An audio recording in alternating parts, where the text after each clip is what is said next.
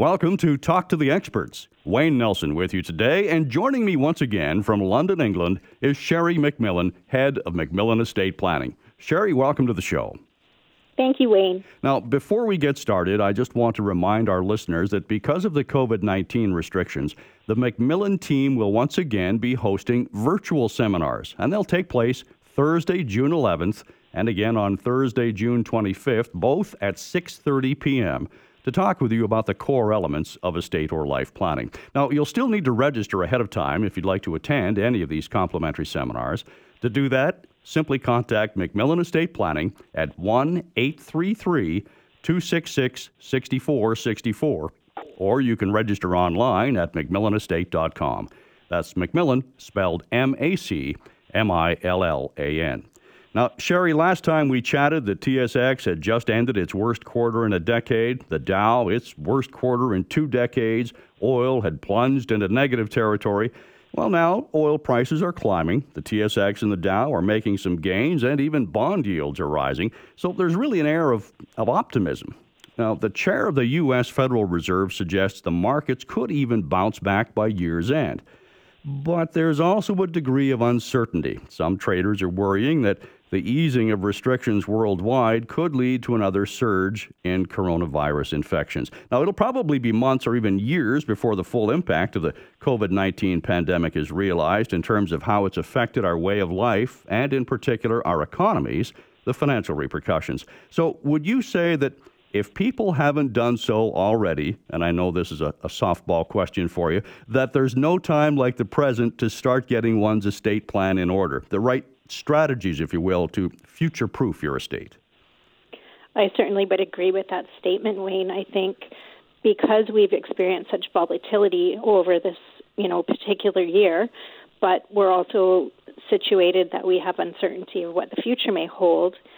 And there's another big criteria that has not to do with the COVID. Actually, it's that we have immense longevity occurring in the community as well. So, despite COVID, many of us are actually going to live to 100.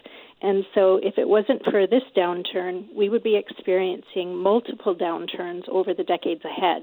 And so, I know it's important in this exact moment to future proof your estate, but it's also important to future proof your estate for the upcoming downturns that we will experience, being that we're going to live so many decades into retirement. So, how do we plan for that, Sherry? Are we we have to structure our estates differently, I suppose, than the way our, our parents or even our grandparents did?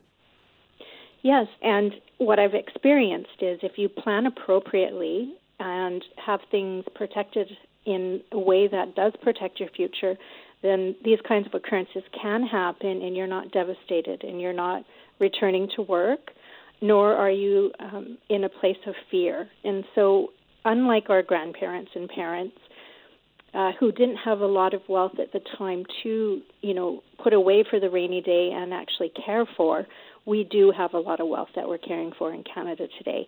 So many of us are millionaires.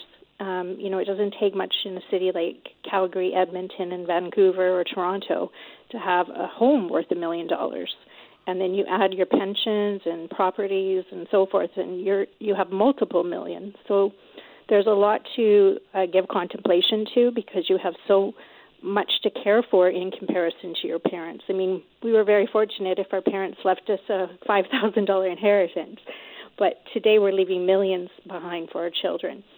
So, despite this health crisis that we're facing right now, it's actually more important because of the longevity that we're going to be experiencing in retirement.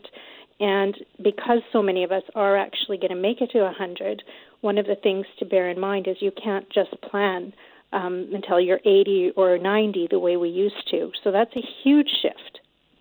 Yeah, and that's the way that uh, I guess most of us have been raised. You know, of, of, my era, anyways. You know, baby boomer generation, and and things have changed as we've seen uh, worldwide, most recently with the with the pandemic. So, what estate planning strategies are you suggesting that will that will help protect our estate during a retirement? Uh, I mean, because we're living longer, those retirement years could equate to how long we were working before retirement.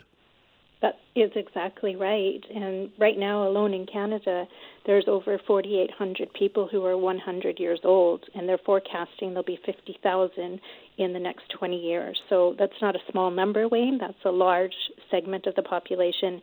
And specifically, the baby boom is going to hit that target. So if you think about it, even if you retire at, say, 60, 65, you could be looking at 35, 40 years in retirement. And that is longer than your career often. So, how do you go about making sure you are protecting yourself from a number of factors? There's not just the factor of, you know, protecting the markets, but we also have to think about taxation, um, legal planning around our asset bases, healthcare kind of costs that may increase as we age, and also obviously how we protect it for our next generation because they may be very mature in years by the time we pass on. So if you have had children when you were 30 and you don't pass on until you're 100, that means you're gifting your estate to your children, the legacy, when they're 70, which might be a little bit preposterous.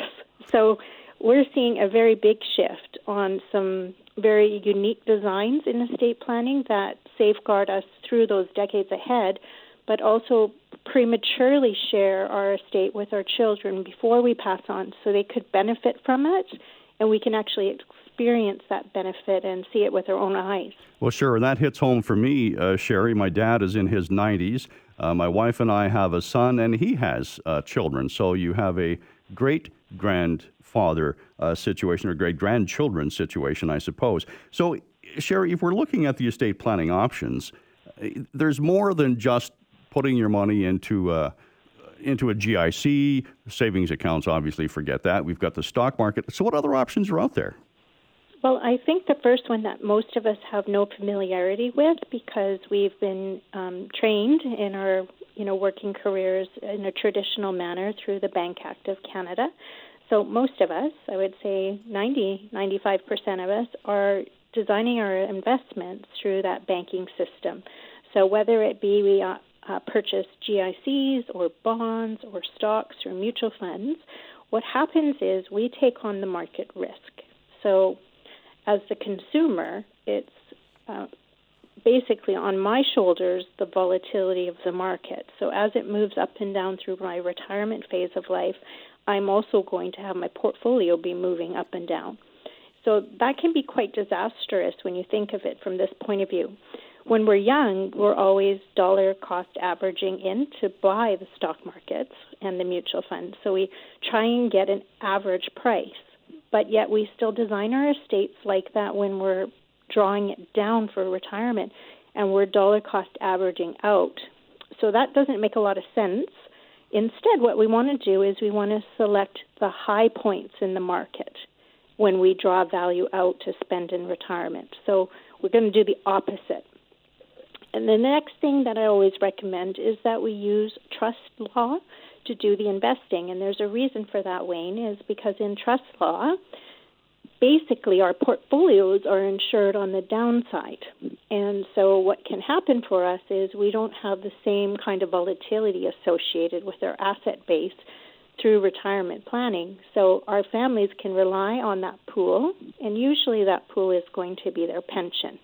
That's what they're thinking when they've designed it. Whether it's in mutual funds or stocks, they're viewing it as a pension. And so, if we can have a principal guarantee on the asset base, what we're only risking then is the profit that we can choose to make inside the marketplace. And so, a lot of our families can diversify their portfolio in a very different way because traditionally in retirement, we put a lot in fixed income because we want security in our portfolio. But the part that's difficult about fixed income, of course, is it's highly taxed. So we pay too much income tax on that fixed income to get that security. And we also have very low rates of return. But the stock portfolios in the mutual funds are much more tax preferential because they're capital gains and dividends. But the challenge is then we take on market risk. So the great part about trust law is we don't have to take on that market risk to get that kind of income, and it's highly tax favorable. And so we find that most of our families can not only uh, secure their asset base but increase their overall rate of return by using trust law instead of bank law during retirement. All right, Sherry, I want to stop right there. We'll continue this train of thought when we come back. We're going to take a break right now. And again, because of COVID 19 restrictions, the MacMillan team will be hosting virtual seminars on Thursday, June 11th and Thursday, June 25th, both times at 6:30 p.m. to talk with you about estate or life planning. To register for these very informative seminars, you can contact MacMillan Estate Planning at 1 833 266 6464 during weekday office hours or visit their website for more information at macmillanestate.com. Sherry MacMillan is my guest today, and we'll continue in a moment on Talk to the Experts.